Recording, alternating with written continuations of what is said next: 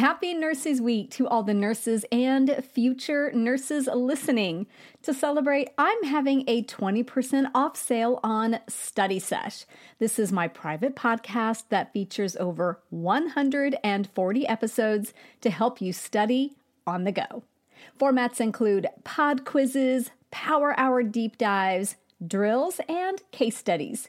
If you're tired of sitting at your desk or staring at a screen, but still want to review for nursing school, it's time to check out Study Sesh. Go to straightanursingstudent.com and click on courses in that top menu bar. That's straightanursingstudent.com and click on courses in the menu bar. See you there.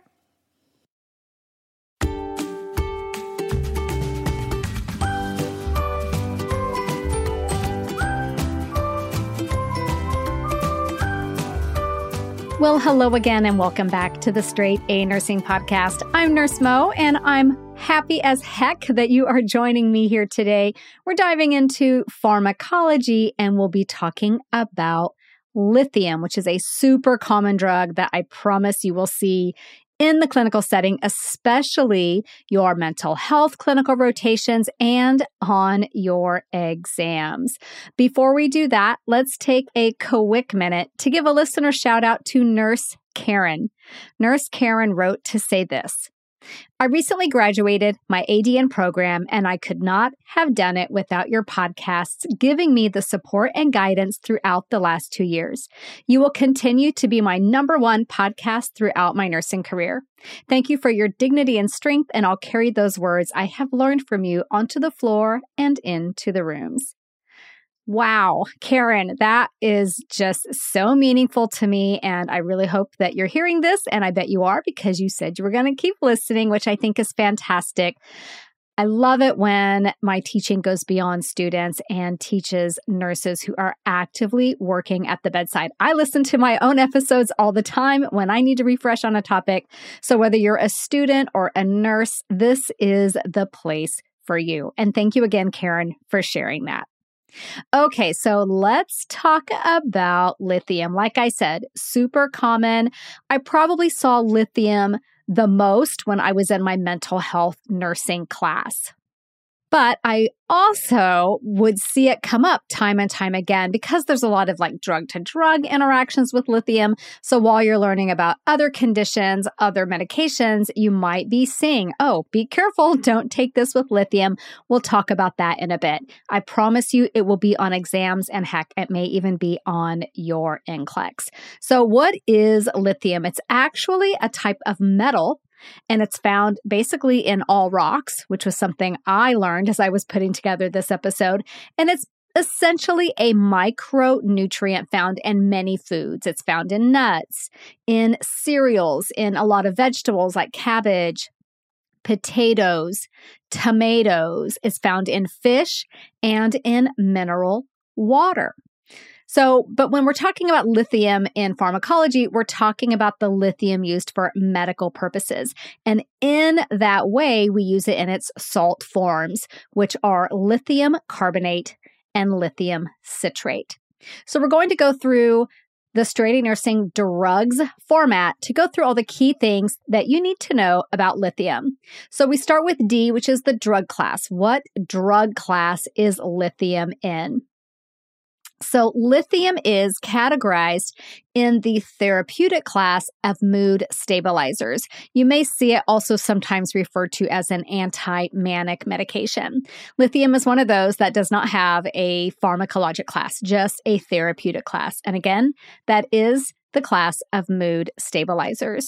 So, how mood stabilizers work, not 100% thoroughly understood. We do know that lithium alters the transport of sodium in nerve and muscle cells and can exert influence on neurotransmitter reuptake, specifically looking at catecholamines and serotonin. The overall mechanism of action is that mood stabilizers decrease abnormal brain activity and bring a sense of calm to areas of the brain that are overstimulated or overly active. So the next letter in our framework is R, and that is for the routes of administration. Well, this one is easy. Lithium comes in one route of administration only, and that is the PO route of administration. Now, with that, you do have different formulations. There's tablets, there's capsules, there's extended release tablets, and there is an elixir. So, the most commonly used form is that lithium carbonate. Typical brand names you will see are Lithobid, I hope I'm saying that right, Eskalith and Eskalith CR. Note that that CR is that extended release version. The elixir formulation is lithium citrate syrup, and that's a clear, colorless liquid with added flavors such as cherry or raspberry. So we have a second R in that drugs framework, and that is for the regular dose range. So I don't get too nitty gritty about doses because they can vary so much. And it's not likely that your exam is going to have something super specific. You're not prescribing lithium, but I want you to know the regular dose range so you can recognize if something is vastly out of whack, right? So very important to know that dosing for lithium is going to be very individualized and can be different from patient to patient. Most adults will take two to three doses per day. Even with that extended release version, they may take two doses per day. And I saw some cases that said three doses per day. So patients are generally going to be started on a low dose, which is then increased slowly over several weeks while watching for both the desired response. We want to see if it starts working. We also want to watch for signs of toxicity. I'll talk to you a lot about toxicity a little bit later on. Now, it's important for your patient to understand that this can take some time, so they need to be patient. It can take one to three weeks for the effects of lithium to be realized, especially because, you know, we're going to start maybe a little lower because it can get toxic and we're going to go up slowly. A common maintenance dose is 300 to 600 milligrams three times per day. And again, that can vary patient to patient. And what we're doing with this is we're trying to achieve a serum plasma level that is approximately 0.6 to 1.2 milliequivalents per liter. Now, I want you to also understand that lithium is excreted 100% by the kidneys. So if your patient has reduced renal function, what do you think is going to happen to their dose? They're going to require lower doses. So, as your patient gets older, or maybe they develop renal insufficiency for some reason, they'll need to have their lithium levels monitored closely, and their dose will likely be reduced. So, the next letter in the drugs framework is a U, and that is for the uses Hey, what do we use lithium to treat anyway? So, lithium is mainly used to treat the mania associated with bipolar disorder. It's also used in coordination with antipsychotics in the treatment of schizophrenia. In addition, you may see lithium used off label as adjunct therapy in major depressive disorder. It is also sometimes used off label to prevent cluster headaches. And then another off label use is for patients who have neutropenia or leukopenia, because one of the side effects of lithium is increased neutrophils or increased white blood cells. So now let's go to the next letter in that framework, which is a G. And this is where we really get into it. This is where we're going to talk about the guidelines for safe and effective lithium administration.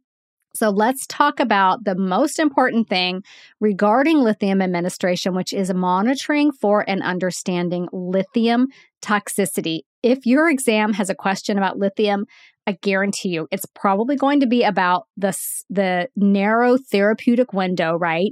That narrow range where lithium is effective, and it's going to be about lithium toxicity pretty sure that's the only thing they're going to ask, but I want you to know everything just in case.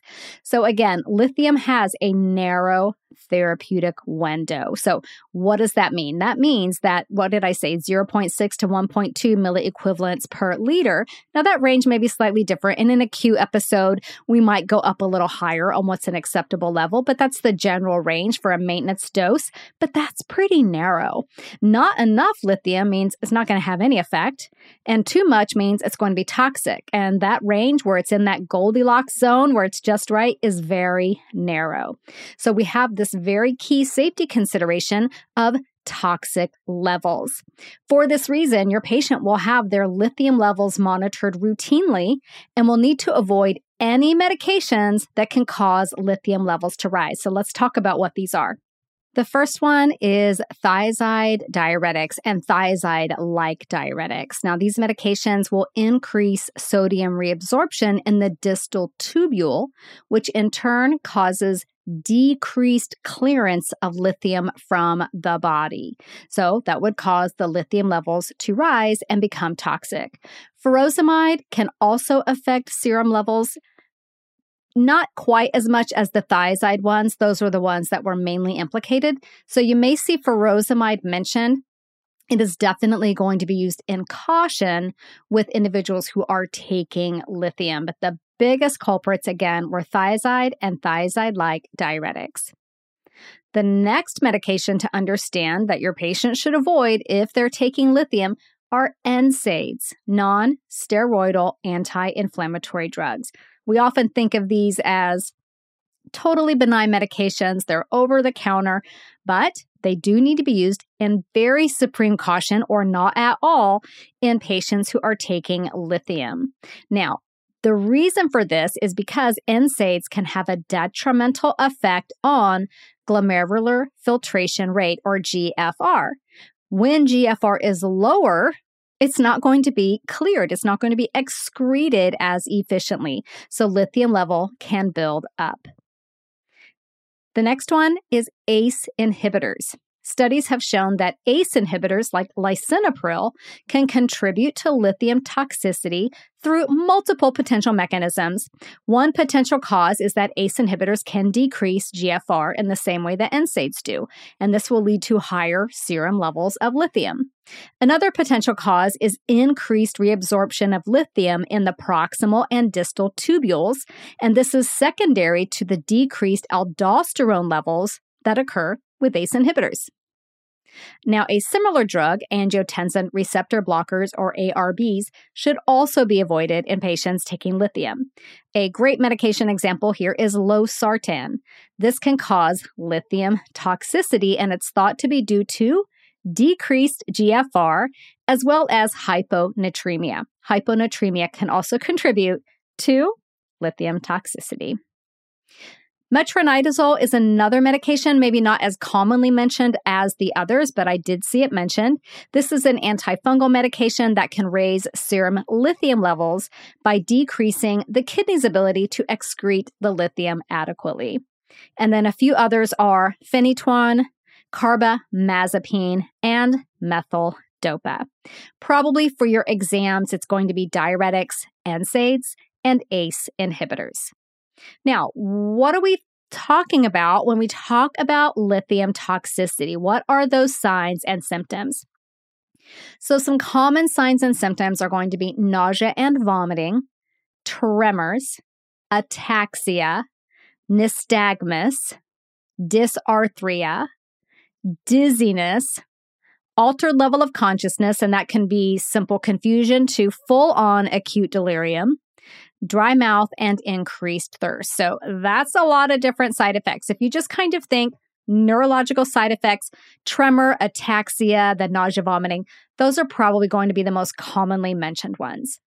You can also have changes on the ECG, and that includes bradycardia, heart block, which is really super scary to me, sick sinus syndrome, and T wave abnormalities.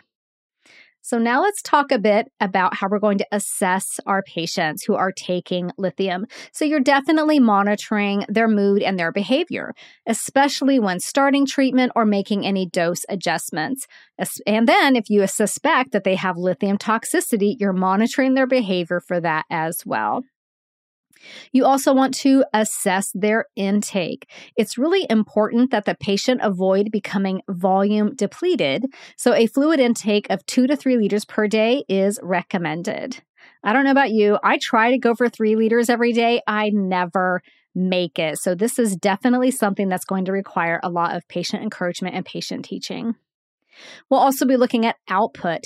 Increased urine output may be due to an adverse effect called diabetes insipidus. But we also want to keep an eye on output because excessive output, like let's say the patient's vomiting a lot or has a lot of diarrhea, this is going to cause that volume depletion, cause that subsequent decrease in GFR, and that's going to lead to lithium toxicity. We're also taking an assessment of our ECG because the lithium can cause that bradycardia, that heart block, other adverse effects. And this is namely going to happen when the lithium levels are too high. Not to say that it can't happen otherwise, but definitely if they're too high, you want to be assessing their ECG. And then you want to take the patient's weight. Lithium can cause weight gain, though this is more common in women than in men. We're also going to be looking at a bunch of labs for our patient who is taking lithium. So, obviously, the most important one is that serum lithium level. We're going to be monitoring that once we start therapy. We'll be doing that with any dose changes. We'll be doing that anytime there's changes to renal function. And then simply just periodically throughout therapy. A general guideline is every two months. It's also important to know when to draw that serum lithium level. Some medications you will draw at the peak when you expect the medication to be at its highest level. That's called a peak level. Or it will be drawn when you expect it to be at its lowest possible level in the body. And that is called a trough level. And that is what we are doing when we're drawing the serum lithium level. Trough levels are drawn immediately prior to the next dose. And then again, that normal reference range for maintenance therapy is going to be about 0.6 to 1.2 milliequivalents per liter. And I saw a note as I was doing my research not to exceed 2.0 milliequivalents per liter. So again, sometimes it's going to be acceptable for the patient to have a slightly higher normal reference range, especially in that acute manic stage, but it should never exceed 2.0. We will also look at labs for renal function because reduced renal function can contribute to lithium toxicity. You're going to be looking at the creatinine, the BUN, the creatinine clearance, and the GFR periodically throughout therapy, and of course, upon initiation and with any changes. Lithium can cause both hypothyroidism and hyperthyroidism, so we're checking thyroid function. Note that hypothyroidism is more likely to occur. Lithium can cause hyperglycemia, so let's keep an eye on blood glucose levels, and we'll also keep an eye on the white blood cell count. Remember, lithium can cause those elevated white blood cells, and it can also cause aplastic anemia. And if me saying anemia made you kind of feel some stress because anemia can be really a lot and a really big topic, I want you to go back and listen to episode 245 where I break down anemias for you into super simple way to understand them. Okay, so go and check that out. Again, that was episode 245. And then the last one I want to mention for labs is electrolytes. Because lithium is a monovalent cation, it's going to compete with other cations, which can cause electrolyte imbalances like sodium, potassium, magnesium, calcium. Additionally, hyponatremia can cause that increased serum lithium level. And the lithium itself can cause hyperparathyroidism, which can lead to hypercalcemia. Okay, so now let's talk a bit about the safe administration of lithium. So, first thing to know is that lithium is absorbed directly into that GI tract and should be taken with food or with milk to minimize GI irritation. So, most people take it with or right after a meal. Lithium is typically going to be avoided in patients who have renal impairment and is not recommended in those with cardiovascular disorders due to its effect on cardiac electrophysiology. Lithium is not used in pregnancy as it can cause congenital abnormalities, including cardiac defects. Note that lithium does cross over into breast milk, so breastfeeding is not advised while taking this medication. And then the drug to drug interactions. We talked about a few that can cause that lithium toxicity. Well, here are some more that don't have to do with lithium toxicity, but are still definitely things to consider. So, the effectiveness of lithium may be decreased with aminophylline and theophylline. These are both drugs used to treat asthma. And acetazolamide, I hope I said that right, acetazolamide, which is a medication used to treat glaucoma.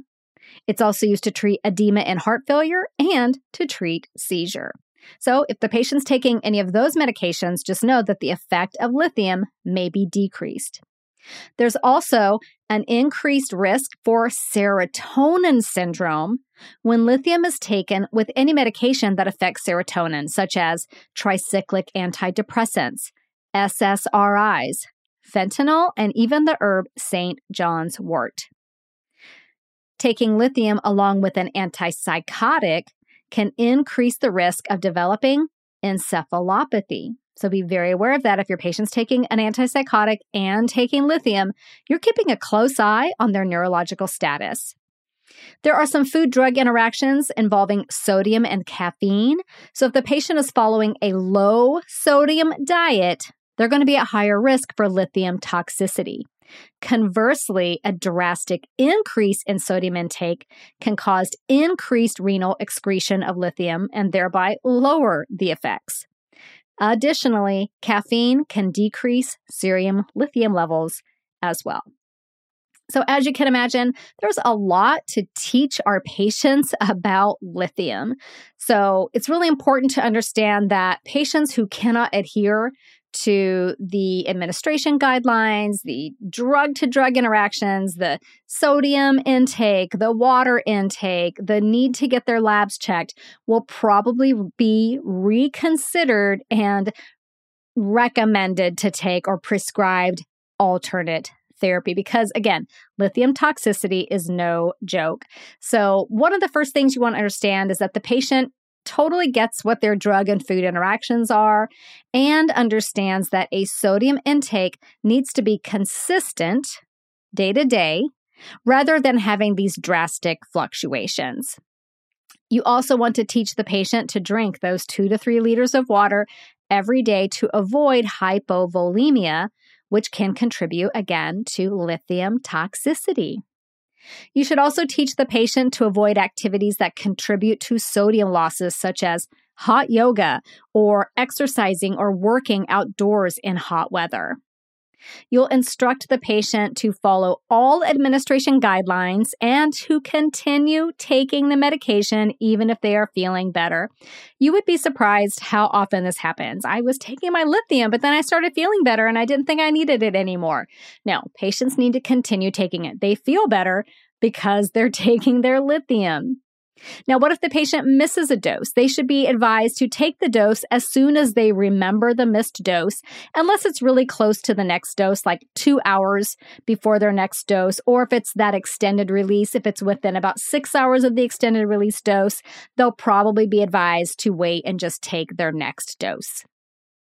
Now, lithium can cause drowsiness. So, when you're initiating therapy, teach the patient not to drive, not to operate heavy machinery until they know how the medication affects them.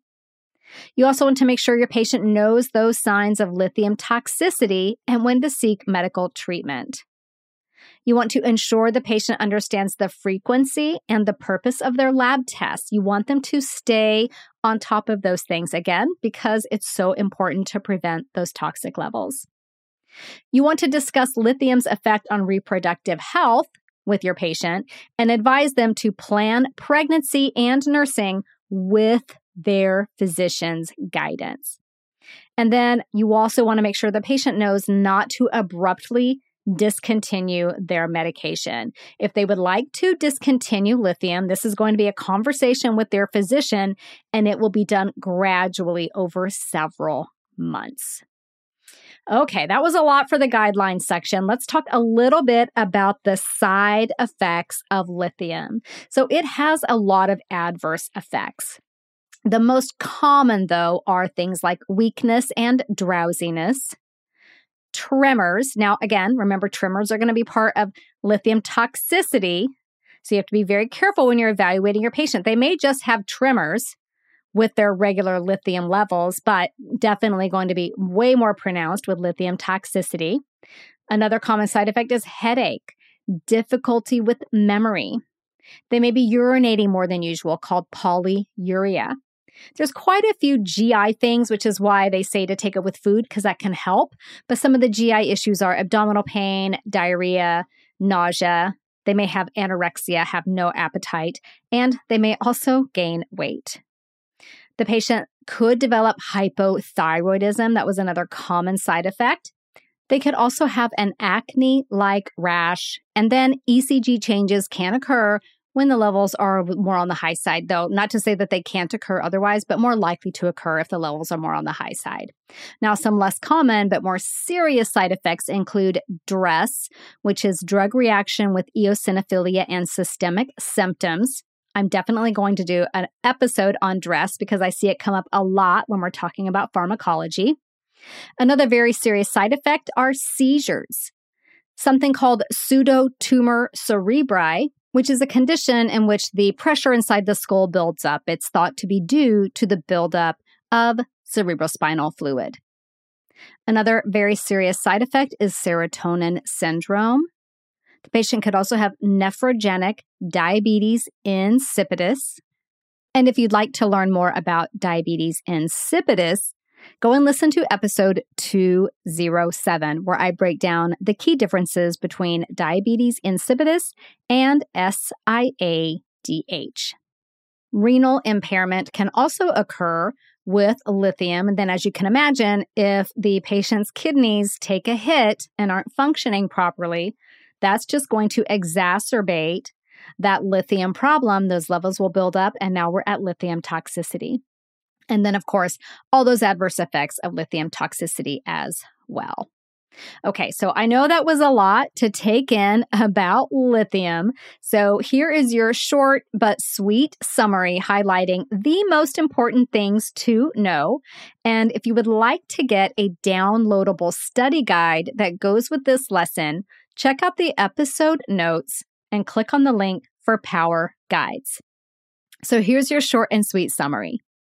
Lithium is a mood stabilizer used to treat bipolar disorder. It has a very narrow therapeutic window, so patients will need to have serum lithium levels checked periodically throughout therapy. Signs of lithium toxicity are tremor, dizziness, ataxia, nausea and vomiting, altered level of consciousness, and even ECG changes. Lithium has many drug to drug interactions, including thiazide diuretics ACE inhibitors, and NSAIDs. Volume depletion and low sodium intake can both contribute to excess lithium levels, leading to lithium toxicity. So, there you have it, your short, hopefully short and painless guide to lithium. Again, check the link in the episode notes for power guides if you want to get a downloadable study guide that accompanies this lesson. And then I will see you back here next week. We're going to be talking about cardiac assessment, and I'll share my best cardiac assessment tips with you. See you again soon. Bye for now. This podcast is brought to you by Straight A Nursing.